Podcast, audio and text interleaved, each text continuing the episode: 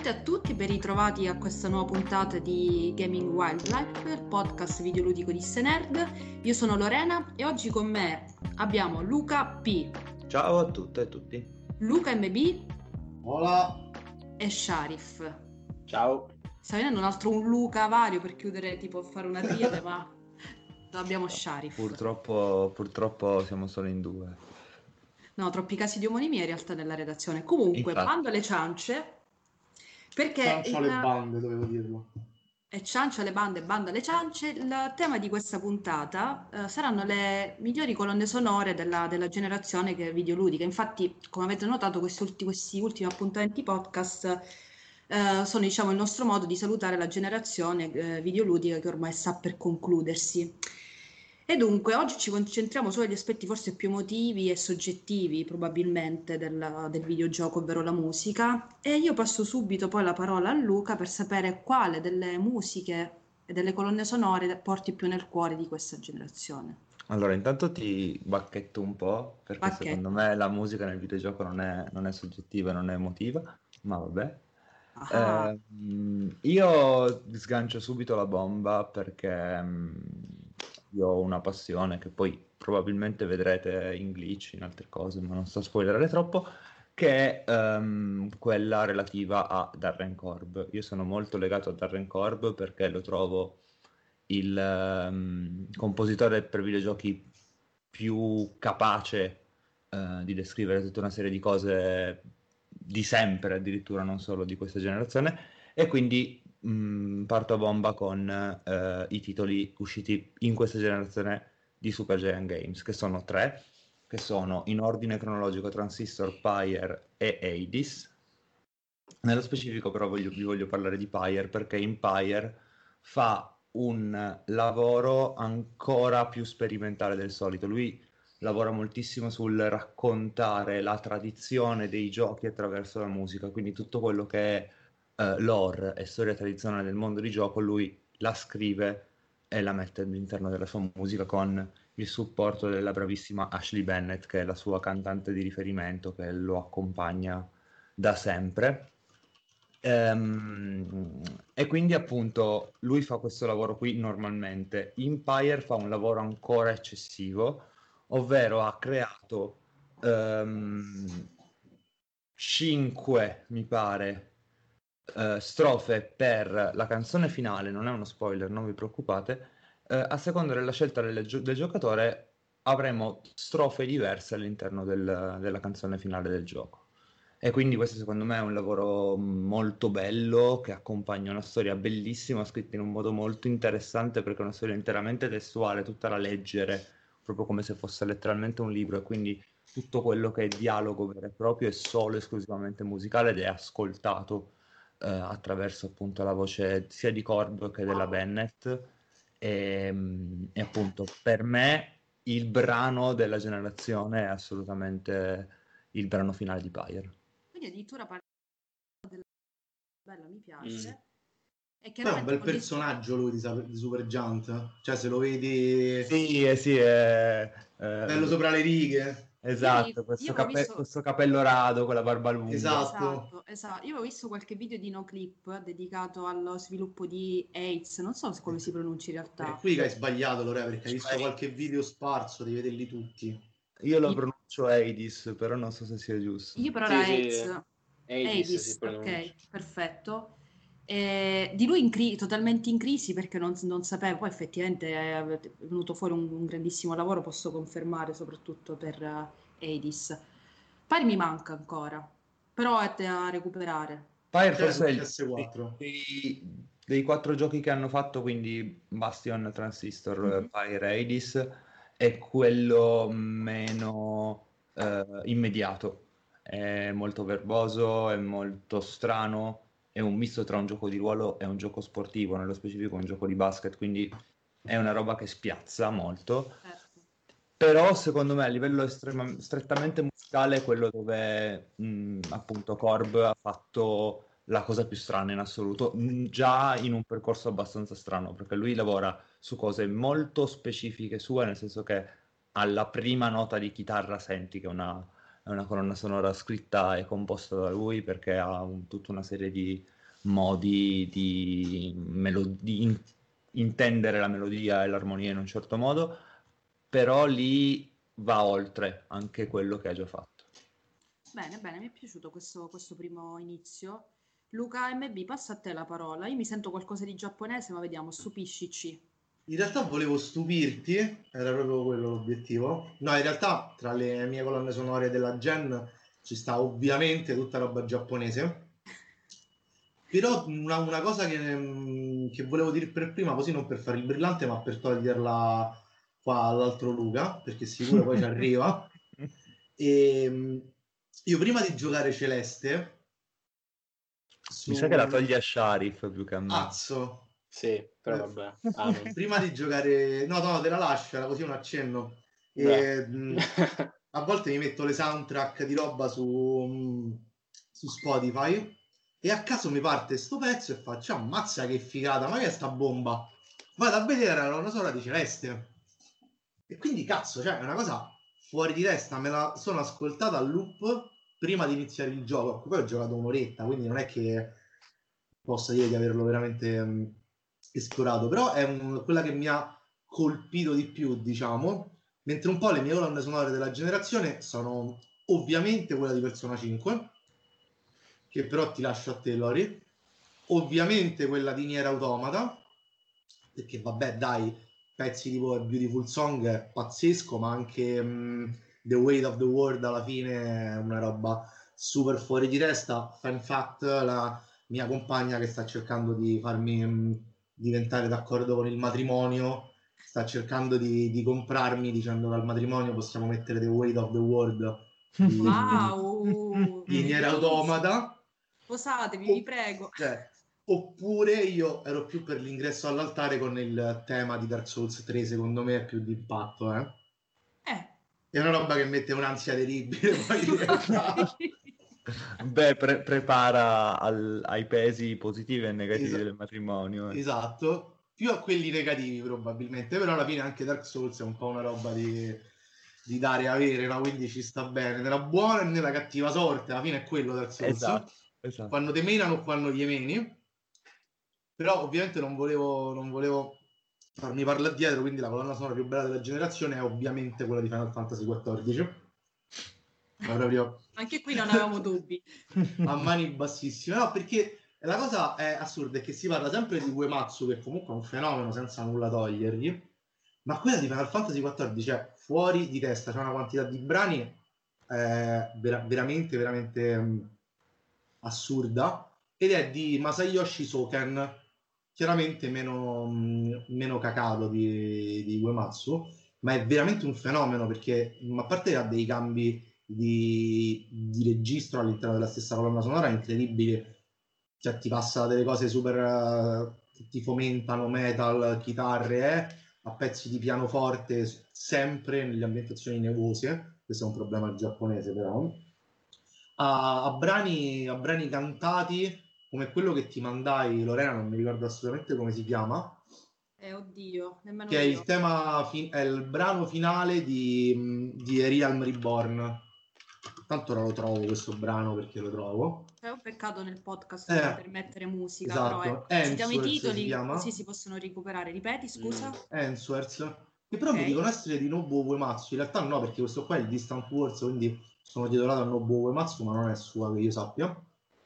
E mh, quindi, cioè, in realtà quello che mi stupisce di più della questa colonna sonora è la, è la capacità di mischiare generi e suggestioni in modo tipo sempre perfetto mh, all'interno di una varietà enorme che è quella di un MMO. E questa secondo me è una cosa molto... cioè è incredibile come lui spazi all'interno dei generi e soprattutto come spesso riprenda quelli che sono dei temi di, mh, di altri Final Fantasy, a parte ovviamente il tema principale di Final Fantasy, chiaro questo, ma ci sta un, un riadattamento di, mh, di coso, di The Weight of the World proprio, mi pare, nel tema di, mh, di Shadowbringer. Per questo vi rimando all'ascolto e alla visione del, um, del video di Alex Mukala su YouTube e praticamente analizza come il brano di Nier viene ripreso all'interno del tema di Shadowbringer, ma viene mischiato con dei cori, non lo so perché poi non ho neanche la proprietà di linguaggio, quindi evito di dire cazzate. Però è incredibile come mischi elementi da tutte le parti, generi e suggestioni in una soundtrack enorme. Tra l'altro sei ufficialmente diventato il ninja di questo, di questo podcast perché hai rubato uh, gli spunti sia a Sharif che a Lorena. A me tutti, prima, tutti, guarda. Prima, prima Dai, Lorena ci stava dicendo che avrebbe dovuto parlare di, quel, di quello youtuber e tu gliel'hai proprio ah, strappato. che non era ancora entrato. No, però hai fatto bene a citarlo perché secondo me per chi è appassionato di musica videoludica è effettivamente un, un, bel canale perché molto brevemente, un attimo Luca ti rubo la parola, è questo producer eh, di musica, insomma, che commenta i, soprattutto le, le musiche e i brani giapponesi. Quindi una delle sonorità e dei ritmi che sono un po' lontani dal nostro concetto e va a spiegare quindi tutte le varie influenze. Io mi sono vista in particolar modo i video dedicati invece alla, a Persona, alla colonna sonora di Persona 5. E, ehm, quindi Luca ha fatto bene a citare questo, questo canale YouTube che ripeto si chiama Alex Mukala Music sì, vale veramente la pena, anche perché poi ti fa tutti questi discorsi, diciamo, un po' di drammaturgia musicale e ti spiega proprio come funzionano gli strumenti, i suoni, eccetera, cose che io non avrei mai, mai, mai proprio saputo se non me l'avesse spiegato lui, ed effettivamente è figo. Sì, sì, io per esempio non, eh, non mi ricordo che brano... Ah, River, River in a Desert mi pare di Persona 5, mm. che riprende le sonorità sia dei Queen sia di No. Comunque unisce appunto la musica occidentale a quella poi riproposta nei videogiochi poi giapponesi. Per questo parlo, prima parlavo anche di lato soggettivo della musica, visto che chiaramente contano anche le influenze culturali. Però vabbè, Luca mi ha bacchettato, quindi non insisto più.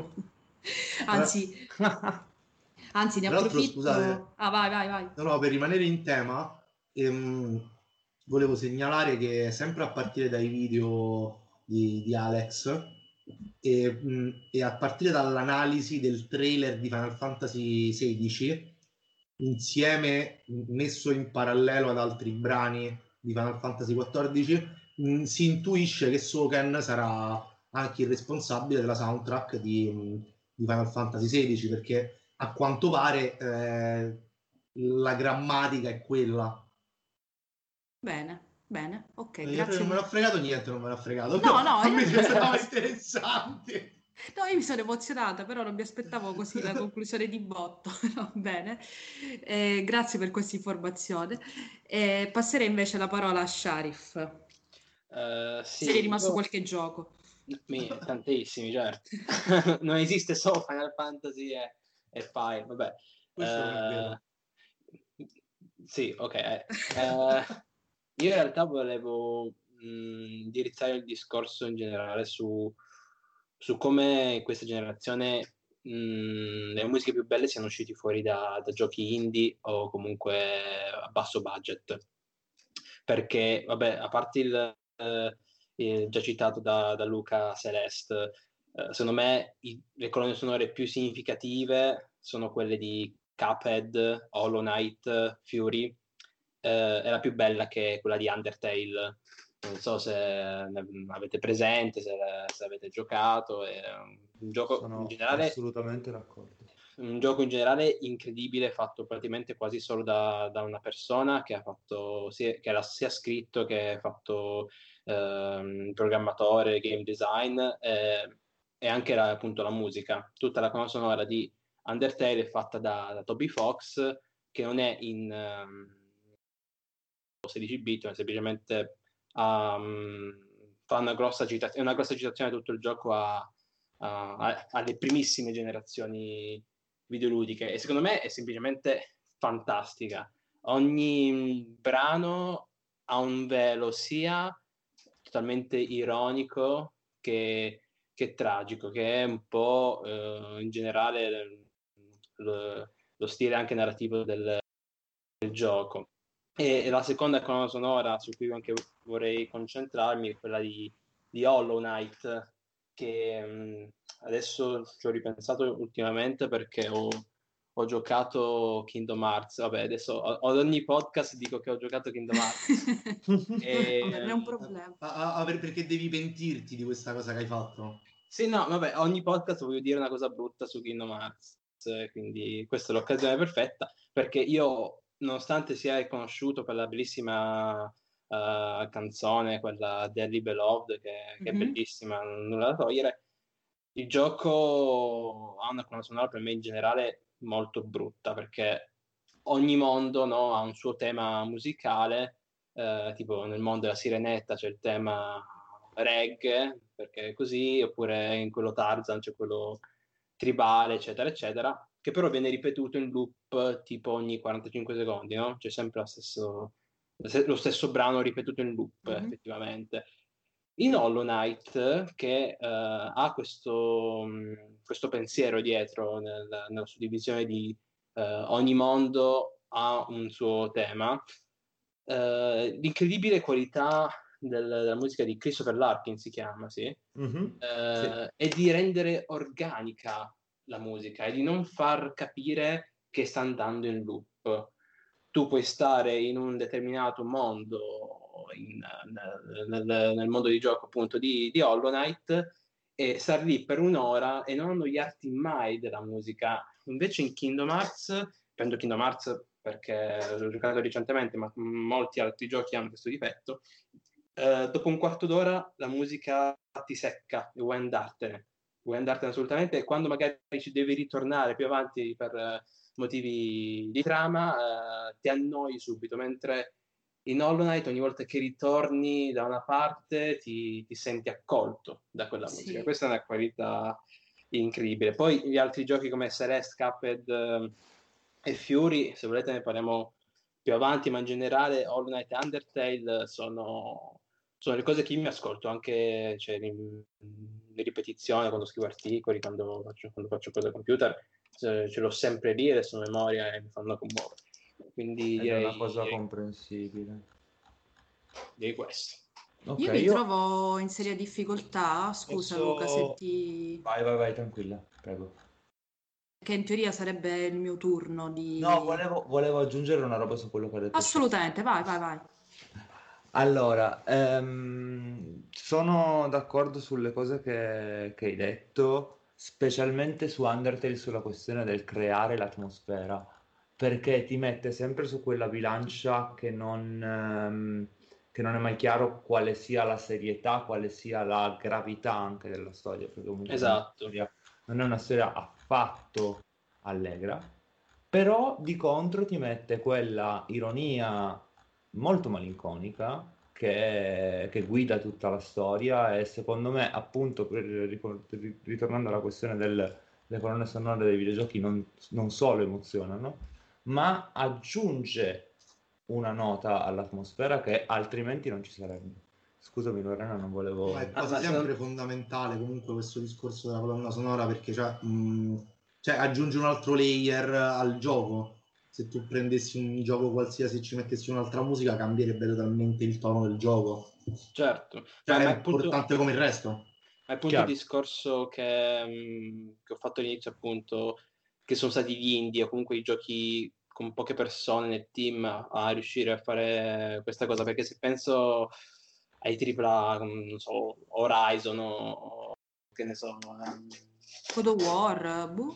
God of War sì, ta- ma anche lo stesso Death Stranding per esempio nonostante abbiano delle colonne sonore che se le vai a analizzare nello specifico sono molto belle per carità eh, non riescono a, a, fare quell'accompagnamento musicale in diretta. Mm-hmm. È, sem- è, musica di sottofondo, musica d'ascensore. Cioè, qualcuno si ricorda un brano di, della colonna sonora di Horizon? O, no, di, no. o, no. o, di, Assassin's Creed che non sia il famoso eh, brano. Esatto, stavo per dire quella, Ezio Spec, eh, sì. A parte quella, cioè, quello è un brano di un, di un gioco di dieci anni fa, ma poi ci sono stati eh, altri 10 no, Assassin's Creed cioè, con 40 ragione, canzoni a testa. A maggior ragione per, per, enfatizzare quello che stavi dicendo tu. Io di Assassin's no. Creed mi ricordo solo quel brano, nonostante li ho giocati Co- come di God of War ci ricordiamo soltanto il pom pom pom certo. pom pom pom e basta, cioè essenzialmente è, quello è un gioco che dura 30 ore, mentre tipo Fury dura 4 e ti ricordi tutto. Ma perché c'è un altro peso, cioè Fury senza, senza la musica Fury non è Fury, Certo, senza la musica God of War rimane, rimane God of War. Torno, anche, ma anche un gioco come Ape Out. No, vabbè, ecco. una... cioè... eh, ne parliamo dopo. Ah, vabbè, vabbè, parliamo dopo. Dai, continuiamo il discorso dopo.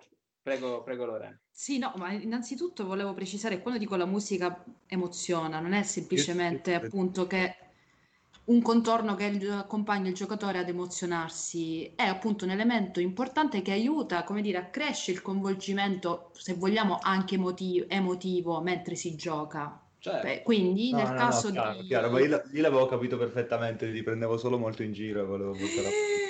Va bene, dalle prossime puntate non ci sarà più Luca Pino. io avevo capito dall'inizio questa cosa, ma volevo portare avanti una finta faida. Va bene, va bene. No, ecco, però uh, appoggio in toto il discorso fatto da Sharif, in particolar modo poi per Hollow Knight, che l'ho ripreso re- recentemente, e soprattutto il fatto che la melodia non stanchi mai, al di là del fatto che io ci l'abbia ripreso recentemente, quando scrivo io mi, mi metto in loop, versione stessa della, della dem di, di Verdevia, che è una mm. riproposizione tra l'altro del tema principale di Hollow Knight. E messo lì per mm. un'ora, non mi stanca, non mi stanca mai. Se, non so se, se, è possibile vedere i dati di YouTube delle colonne sonore ascoltate. Trovate infatti per adesso quella di Hollow Knight e poi al primo posto c'è assolutamente quella di Persona. Perché anche, vabbè, a me la fa impazzire, non vuoi anche lì, sì, mi ritrovo a parlare in ogni podcast di Persona uh, 5 e anche Persona 5 Royale. È, corp- è colpa di Shoji Meguro in primis e di Lin, quindi il compositore e la cantante che sono bravissimi. A me quello che mi ha fatto impazzire di persona, perché vi dico la verità, il mio primo approccio alla serie è stato direttamente con Persona 5. Abituato sostanzialmente ai JRPG ad ambientazione fantasy, trovarmi invece questa colonna sonora groove funky che sa benissimo, cioè io combatto con una musica che mi viene da cantare, che mi diverte, a me questa cosa mi ha fatto impazzire. E ripeto, anche in questo caso io metto le versioni stesse delle canzoni, perché pur essendo quello il tema, viene però sempre rimodulato, quindi non, non pesa mai a livello uditivo. Però, per non parlare dei titoli che già avete citato, mi voglio mantenere eh, anch'io nelle piccole produzioni. Non so se voi avete avuto occasione di giocare a Hohokum, che è una piccolissima produzione sì. del 2014. Incredibilmente sì. Ma che colonna sonora... Plus. Sì, esatto, lo misero con Plus. venduti sei Porelli, è molto bello. sì, era, era molto particolare. Dai primi. Molto, molto particolare. E soprattutto perché non è abituato a queste piccole produzioni molto concettuali, si ritrova un po' spiazzato. Io li sì. stavo per mollare, mi piaceva tantissimo l'effetto visivo, ma soprattutto la colonna sonora. Cioè, soprattutto ah, se siete... Calcio, giusto? Bravissimo. Cioè, se siete certo. ehm, appassionati di musica elettronica, comunque vi piace questo genere, lì trovate comunque nomi grossi e si vede, si vede tutto. Io per esempio, tra l'altro, grazie ai videogiochi mi sono avvicinata moltissimo alla musica elettronica. Però mi rischio di citare giochi della scorsa generazione, anche se forse ho trovato l'escamotage, però Mirror's Edge, il primo, ha una, pure quello, una colonna sonora pazzesca fatta da Solar Fields. Ah con uh, musicali- proprio musicalità martellanti, adrenaliniche, ma alla fine tu stai correndo, stai facendo parkour mentre la polizia ti insegue, stupendo, e alla fine poi è stato riconfermato per Catalyst. Ora, sicuramente la colonna sonora di Catalyst non la metto tra le mie preferite, però eh, considerando la, l'importanza che ha avuto il primo Mirror's Edge e Catalyst la riprende, ci tengo comunque a citarlo. Però ripeto, per la musica elettronica, soprattutto Okum, a me ha stupito in maniera incredibile e ripeto, è stato il motivo principale che mi ha spinto poi ad andare avanti col gioco, che non ho finito, però comunque ce l'ho passato un po' di orette ed è stata pure un'esperienza molto interessante e molto carina. Quindi questo diciamo è il mio discorso veloce sulle colonne sonore riguardo le piccole produzioni. Quindi Luca P ti ridò di nuovo la parola anche se sono molto offesa. allora, io vorrei fare una roba molto breve come secondo intervento e parlare di un, um, una tendenza che ho visto in due, in due, giochi soltanto, però è una tendenza perché comunque se c'è stata una ripetizione vuol dire che qualcosa è successo, ovvero tutto quello che è musica procedurale all'interno del videogioco, che è una cosa che ho visto inedita almeno uh, in modo tale che sia percepibile al grande pubblico prima di, di, oggi e ci sono addirittura due esempi di questa generazione che hanno permesso questa cosa. Il primo l'ha già parzialmente citato Sharif ed è Ape Out, mm-hmm. in cui appunto a seconda dei movimenti del, dello scimmione protagonista del gioco c'è una batteria che suona rispettivamente ai colpi che lo scimmione dà alle guardie eh, dello zoo da cui cerca di scappare. E il secondo ci potete arrivare perché è Untitled Goose Game, che prende Gershwin, sì. quindi la base del jazz eh, primordiale della musica classica contemporanea, lo scompone, lo trita e, lo crea, e cioè, ne crea sostanzialmente un elemento di gameplay perché attraverso le parti che via via si compongono con i movimenti del, dell'oca protagonista del gioco si crea una colonna sonora che di fatto è procedurale e creata dal giocatore o dalla giocatrice. Questa è una roba fighissima. E direi che bello, bello. Come, come, intervento sono a posto. Se avete qualcosa da aggiungere, queste curiosità tecniche, soprattutto Luca P e Sharif. Mm. Vabbè, io, io, non sono un tecnico, cioè io faccio il DJ per chi non lo sapesse, cioè facevo il DJ, oddio, adesso è un, è un lavoro che non esiste più, esatto. è, un la- è, un lavoro morto, eh, quindi sono più appassionato di musica da un punto di vista eh, culturale e dell'ascolto, sì, essenzialmente. Sì, sì ma anch'io non sono, non sono, un musicista, sono un ascoltatore. Io, io, io mi sarei aspettato che citassi Sayonara Wild Arts, ma immagino eh, lo farai dopo. Dagli tempo. e non so se vuoi andare all'altro look. Sì, no, io volevo um, riattaccarmi al um, discorso. Io, di... io, non ho giocato nessun gioco che hai citato prima, da Eh, questo è molto grave. Ora passiamo a una cosa che um, che sicuramente hai giocato. Me un'altra soundtrack molto importante che però è andata è molto persa dal ricevimento che ha avuto il gioco è stata quella di No Man's Sky. Mm. Perché la soundtrack di No Man's Sky è stata scritta 64, da... 64 Days of Static, anzi 66, esatto, 65. 65.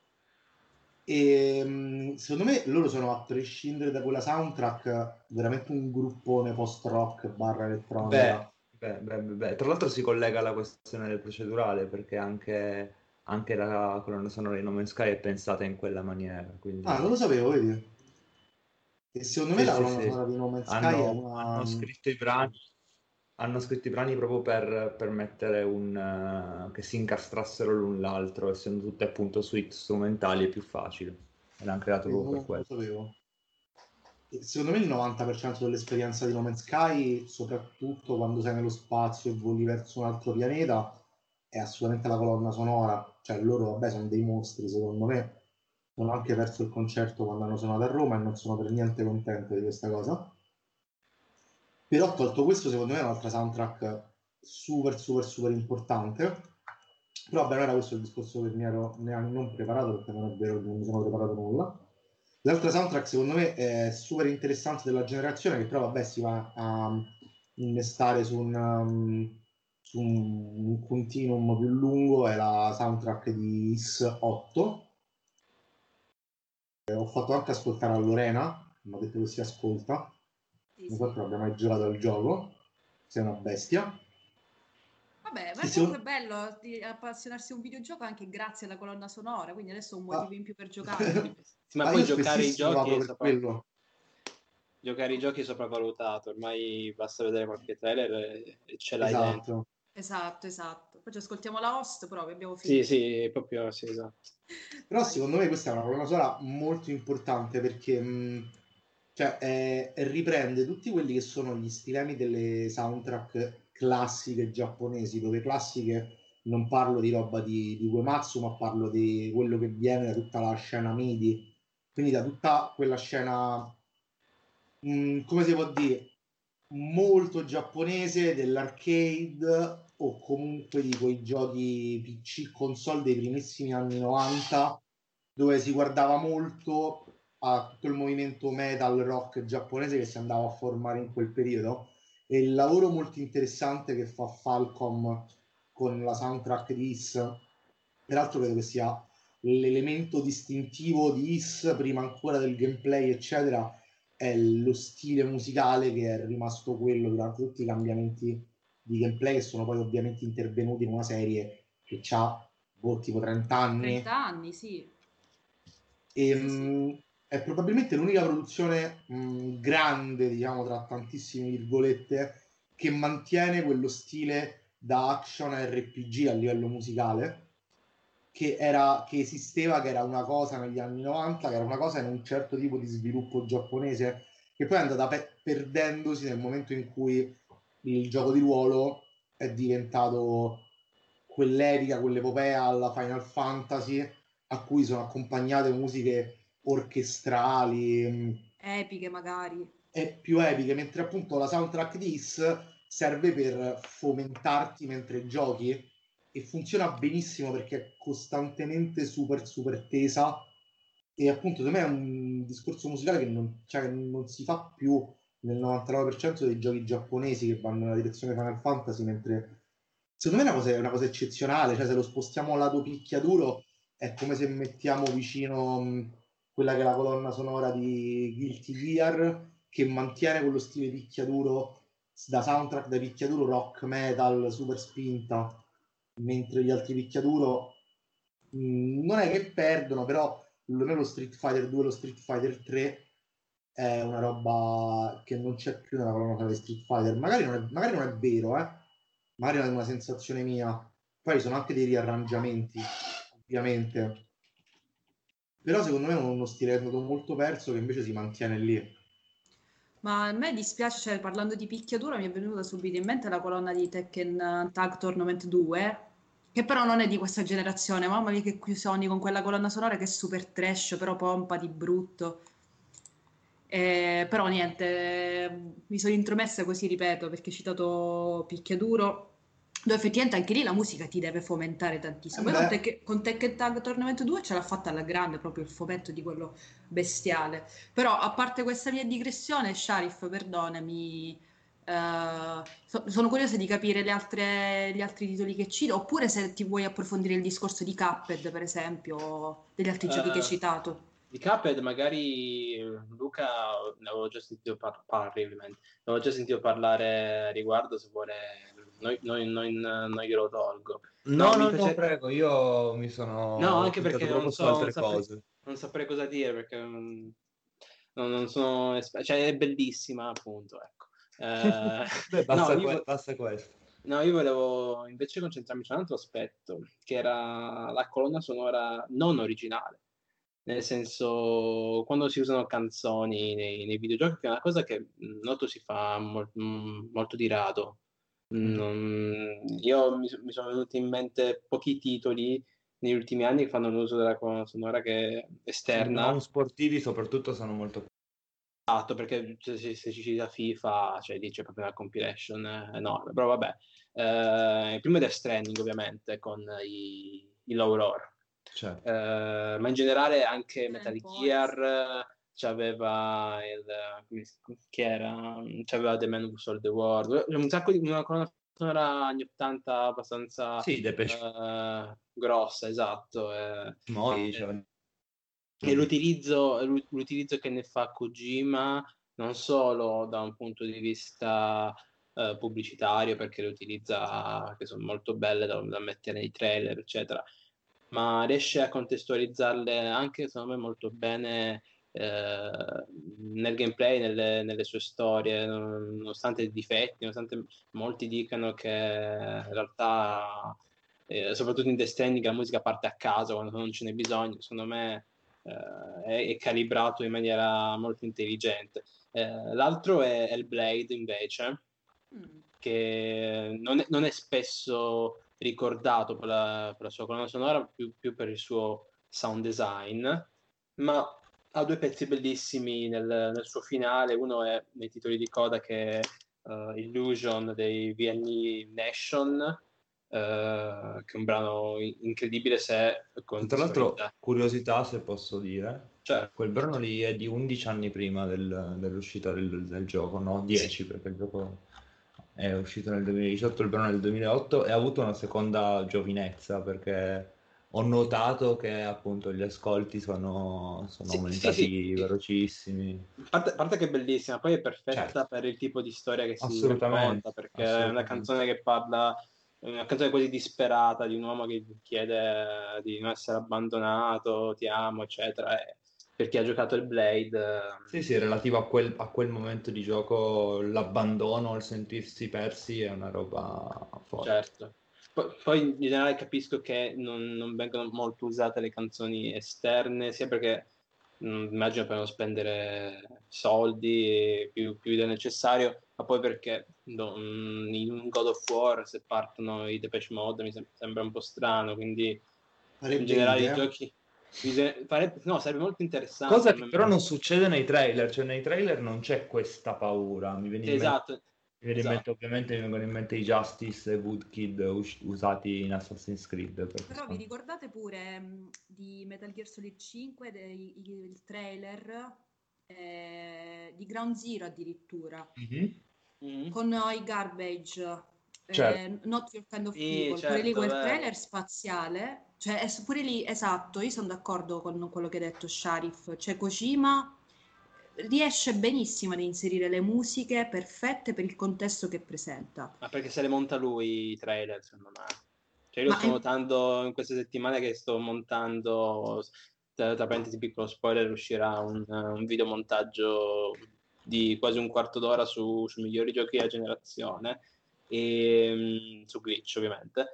E sto notando veramente come chi monta e chi sceglie, cioè scegliere la colonna sonora mentre monti è ehm, essenziale. E Kojima, ess- ess- essendo un maniacale che deve fare tutto lui, Mhm. monta, sceglie la musica, edita, fa, tutto lui anche per la campagna pubblicitaria.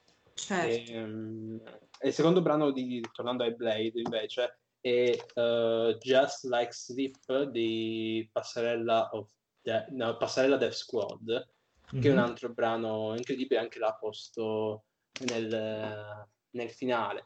E il fatto che ci siano questi due brani in un gioco fantasy alla fine inventato nell'era dei vichinghi eh, va in contraddizione con quello che ho detto prima che fa strano, se in God War ci sarebbero le Depeche Mode perché effettivamente nel Blade eh, ci mettono un po' le canzoni che Però vogliono gli, te- gli intenti di Hellblade rispetto agli intenti di God of War sono molto differenti. Cioè, Appunto, da, perché è da, un medio budget eh, sicuramente Certo.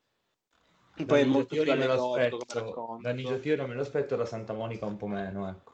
No, cer- certo, certo, ovviamente. Poi, eh, appunto, è un racconto quasi, cioè, è, alle- è allegorico, quasi surrealista, è un viaggio in- incredibile. E poi finisco, e passo, passo la parola, è, è Telltale, che vabbè, adesso non esiste più, eh, però quando esisteva nel- nel- nei due giochi che ha fatto in questa generazione, che secondo me è incredibile, che sono mm, Tales from, from the Borderlands e Mhm. eh, Mhm. eh, la, mm, co- la seconda e terza stagione mi sembra di The Walking Dead Mhm. eh, anche la scelta delle, delle musiche è fantastica ma forse perché lì si- si- ci, ci si ispira di più a Alla serie televisiva sono, televisivo, esatto. sono sigle praticamente, cioè quando parte James Blake nel quarto episodio, mi pare, Tales Sì, from the sì. Borderlands, è un'apertura praticamente, no? Quindi- No, è- ed, è, ed è perfetto assolutamente Ma ragazzi, mi stupisce il fatto che voi tra le colonne sonore non originali non mi abbiate citato Life is Strange. Generazione precedente. Mm, 2015. no È no questa è generazione dell'attuale, 2015 Life is ha ragione Strange. Ha ragione Lorena. Io lo non è uscito pure per PS, Eh, è uscito vai. pure per PS3. È stato cross-gen, però è uscito il 2015, No. quindi di fatto generazione. Ci hai controbacchettato. Cosa? Esatto. Ci hai con- mi hai controbacchettato. Esatto, vittoria, vendetta è stata fatta. No, comunque, seriamente, effettivamente Life is Strange eh, è stato apprezzato anche per la colonna sonora, quindi Sì, beh. gli Alt J. Inizio, cioè, Eh, con esatto. Something, Something dovrebbe essere la canzone. Sì, esatto, esatto, Something Good degli Alt J. Io non so se pure loro abbiano avuto un secondo rinascimento Penso perché erano già molto conosciuti. già molto famosi, sì. Action che non era particolarmente noto, eh, quello che ha fatto appunto Illusion di cui parlava prima Sharif, gli Al J erano già molto famosi. Anosom Wave, che è l'album dove c'è Something Good, è stato comunque per moltissimi critici l'album più bello di quell'anno, quindi quindi sì, eh. allora la Fist Strange diciamo, ne ha approfittato di questo successo, di questa colonna sonora comunque non originale. E un altro esempio che mi ha stupito e che mi ha fatto impazzire positivamente, perché io l'as- l'ascoltavo di più, è che in Uncharted The Lost Legacy o l'eredità perduta, il brano finale e la conclusione è Borders di MIA, tra l'altro canzone ah, sì, super politica, cioè sì. bella pesante, perché parla tutto della questione dei migranti e eh, però ce la ritroviamo nel finale Super Sbo di Uncharted, eh. l'eredità perduta. Quindi abbiamo casi comunque di, magari non intere colonne sonore, al di là di Life Strange, ma di, di, titoli che prendono poi determinati brani che, come dire, racchiudono poi la loro essenza. Brani chiaramente non originali. Sì, mutando un po' la tradizione dal cinema, se vuoi, o dalla serie televisiva. Sì, sì, sì, uh, secondo me si è tratto da lì, o comunque sicuramente c'è un'influenza da, da da questi ambiti. Sì, e, sicur- ehm, sicuramente è un classico usare una canzone non originale come, eh, come sigla finale. Figura, certo. sì, sì, sì. Allora ragazzi, questa sarà una puntata un po' più breve del solito perché se no veramente rischiamo di, di, di, stare parecchie ore qui a parlare di musica. Quindi io al di là delle colonne sonore vi dico dei brani che a questo punto mi sono rimasti nel mm-hmm. cuore, proprio brani singoli. Allora, a me è piaciuto tantissimo Hollow di Final Fantasy VII Remake, che è stato il brano originale composto proprio per il remake di, di Final Fantasy VII, fatto da Uematsu e il cantante che purtroppo adesso non ricordo, nel frattempo lo cerco. E nonostante appunto Final Fantasy VII Remake abbia una colonna eh, sonora riarrangiata dell'originale, Hollow, che invece è nuova, sta benissimo, si trova nel, nel settore 5 se non ricordo male, comunque nel settore di Eris Mentre passeggi, appunto, ci sono i chioschetti, la gente rivolta perché lì ci sono comunque i lavoratori, c'è questa musica di una malinconia struggente. E invece un altro, un altro brano, mi mantengo sempre lato, lato Giappone, che mi ha fomentato tantissimo, è Devil Trigger di Devil May Cry 5. E soprattutto il fatto mm. che la canzone cre- cresca mentre tu uh, aumenti il, il, tuo voto delle, de, de, delle combo, insomma, di combattimento, mamma mia che fomento, cioè per questo effettivamente la musica non può essere un elemento secondario, anzi è proprio certo. uno degli elementi principali, uno dei pilastri che rende poi coinvolgente il videogioco. Sicuramente aiuta ad aumentare il coinvolgimento e l'immedesimazione. Quindi questi due brani, con questi due brani concludo il mio giro, visto che più o meno quelli che volevo citare o che volevo sentirti citare, effettivamente li ho sentiti citare. Quindi vi lascio al giro finale con Luca P, Luca MB e Sharif, vai, andate in giro. Allora, io un po' in realtà in modo abbastanza fluido rispetto alle cose dette, ti lascio due album da giocare, perché di fatto sono quelli, che sono il già citato Sayonara Wild Arts di uh, Simogo, questo studio svedese composto da due persone che insieme a una musicista anch'essa svedese hanno deciso di fare questo eh, viaggio nel, nella conoscenza dei primi amori attraverso un album musicale e un videogioco che sono insieme. E un altro appunto lavoro fatto in duo tra una band e uno studio che è molto meno famoso di Serenara Wild Arts, che è Teenage Blob, che è un gioco che penso aver giocato e conoscere solo io, che parla sempre di adolescenza, però di adolescenza più sul lato mh, giocoso e spensierato, quindi preferire di andare a, ai concerti eh, piuttosto che andare a fare i primi lavoretti, andare in giro a consegnare i, ehm, i giornali con lo skateboard, queste robe qua, tutto raccontato con, con appunto dei collegamenti musicali, perché ogni livello è letteralmente una traccia, esattamente come in Sayonara Wild Arts. Sembra una cosa carinissima, in effetti. Sono entrambi molto belli. Vai Luca MB. Volevo dire due cose scontate, volevo dire. Prego. Che non sono state nominate e questo è brutto. Uno è la soundtrack di Breath of the Wild. Uh, giusto.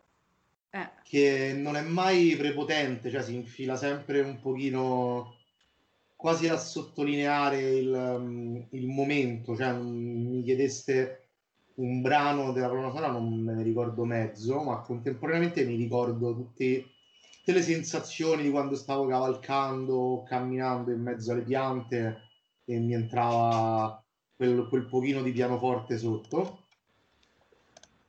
E un altro che è molto importante è la soundtrack di Red Dead Redemption 2. Mm.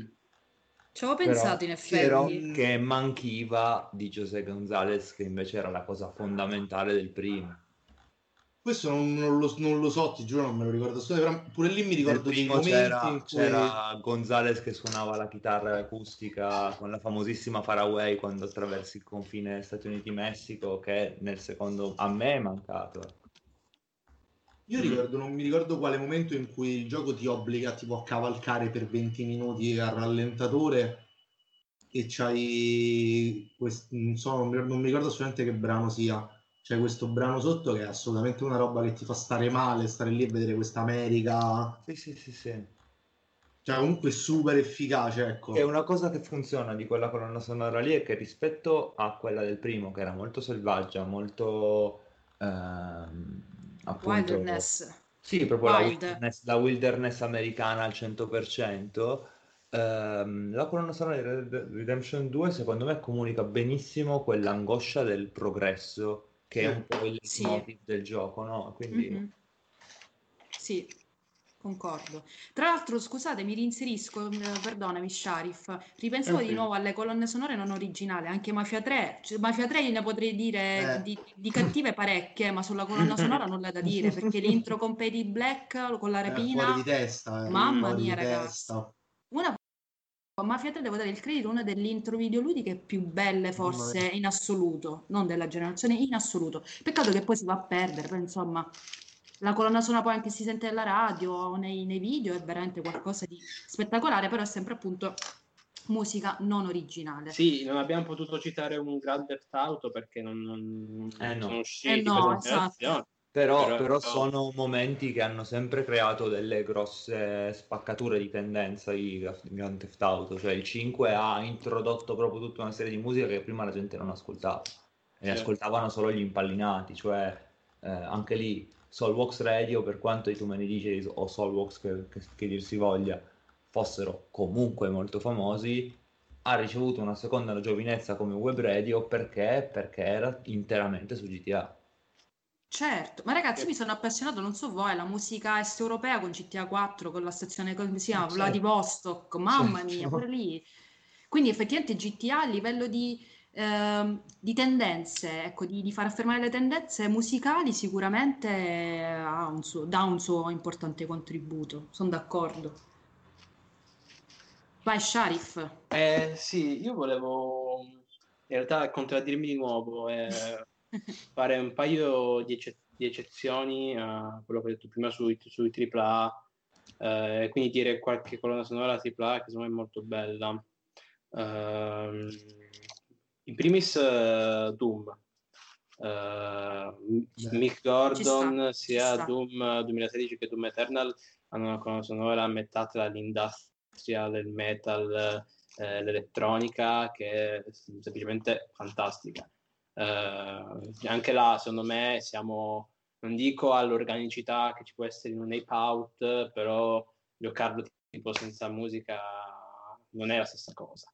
Poi The Last of Us 2, Gustavo Santrolalla ha fatto il capolavoro per me con, con la, il primo capitolo e col secondo era difficile eh, raddoppiare, sicuramente non è a livelli del primo, ma c'è anche Mac um, Quali, McQuile, Mac McQuile sì. che eh, per chi non lo conoscesse è um, quello dietro la colonna sonora di Mr. Robot da aiutare e, secondo me è una coppiata perfetta e, ehm, e poi ne volevo dire l'ultimo sì che è il miglior Final Fantasy della generazione cioè Final Fantasy XV uh, oh Gesù ma ragazzi ma perché stai qua?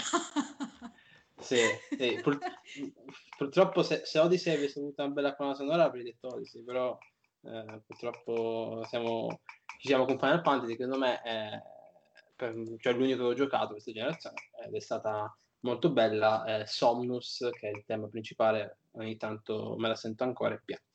Questo, finito. Okay. Bello, va bene. A parte questa di Final Fantasy XV, mi stai emozionando perché ho detto, caspita, effettivamente avete fatto bene, c'è Red Dead Redemption 2, The Last of Us parte 2 e poi mi cadi con Final Fantasy XV. Eh vabbè. Nessuno è perfetto. È giusto, è giusto. Comunque la soundtrack è buona, il gioco che non vale niente. Oddio, però voi ve la ricordate? Io un brano di Final Fantasy, perché poi effettivamente sembro un pochettino la vecchia fan di Final Fantasy che non accetti il nuovo, assolutamente no. Però voi ve lo ricordate un brano? Io non mi ricordo nemmeno la main theme di Final Fantasy XV. Ma perché sei superficiale? Ma che, ma che dici? Ma dai, No. su, ti dimostro una sensibilità musicale incredibile, come puoi? Mm, No, perché hai giocato Final Fantasy con superficialità. No, scherzi. No, no. No, è proprio brutto. Cioè, brutto è un'altra cosa, però Un, un giorno farò un glitch di un'oretta su, su Final Fantasy. Va bene, io e Luca MB faremo gli haters nei commenti. Mm. no, no, io uso, uso il mio potere di vetro e non glielo faccio pubblicare. Ah, ecco. Vabbè, eh, parlando di giochi brutti, io vi rimando al- alla puntata che abbiamo registrato la scorsa settimana sui giochi più deludenti per noi della, della generazione. E come potete potuto capire, io cito alla fine, mi sa, il poi alla- proprio gli ultimi secondi Final Fantasy XV, così Sharif non potevo rispondermi. E soprattutto lascio la comunicazione a Luca P per un'iniziativa che hanno fatto lui, Sharif e E Gigio. Gigio alias Francesco della redazione. Sì, Gigio allora della redazione. su Spotify qualche tempo fa, ormai credo quasi un anno fa, No, Abbiamo- abbiamo fatto per il lockdown, l'abbiamo fatto, adesso sarà lockdown, sì, Perché sembra sono- passato sono troppo tempo. 3 o 4 è mesi. attuale, fa, è perché attuale, diciamo. Sto guardando in questo momento era ad aprile, quindi eh, era assolutamente molto prima di quello, cioè molto più recente di quello che credevo. Abbiamo compilato una playlist molto lunga perché sono 6 ore di, di musica composta da 97 brani, eh, pescata appunto a tre mani di eh, migliori canzoni secondo noi dei videogiochi, non solo della scorsa generazione, ma un po' da ovunque. Scu- Scusa, ti interrompo per dire che in realtà erano 100, ma la colonna sonora di Uncharted e di Journey sono state cancellate da Spotify. Ah, ok. No. Ok. E anche Eh, quel... No, questo, scelte 100. questo. Vabbè, continua. Quindi su Spotify trovate i consigli della redazione di Stenerd sulle migliori colonne sonore in generale dei videogiochi, o almeno quelle che sono presenti su Spotify, visto che Esatto. purtroppo alcune eh, sono... Le trovate scrivendo semplicemente le musiche dei videogiochi trattino Stay Nerd. Sono compilate in modo tale da essere quasi una playlist, nel senso che eh, c'è un, um, un senso musicale nell'ordine dei brani, non, non sono messe eh, né in ordine alfabetico né divise per gioco, cioè trovate magari un pezzo di Last of Us e poi 20 pezzi dopo un altro pezzo di The Last of Us.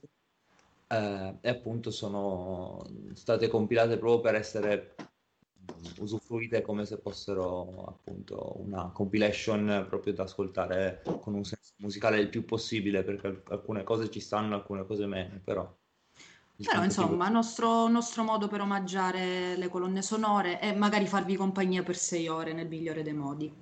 Detto questo, io vi saluto e vi rimando poi alle prossime puntate di Gaming Wildlife, visto che adesso il calendario diventa sempre più serrato. Io vi mando i miei più cari saluti e vi lascio invece a quelli finali dei, dei miei compagni di chiacchierata.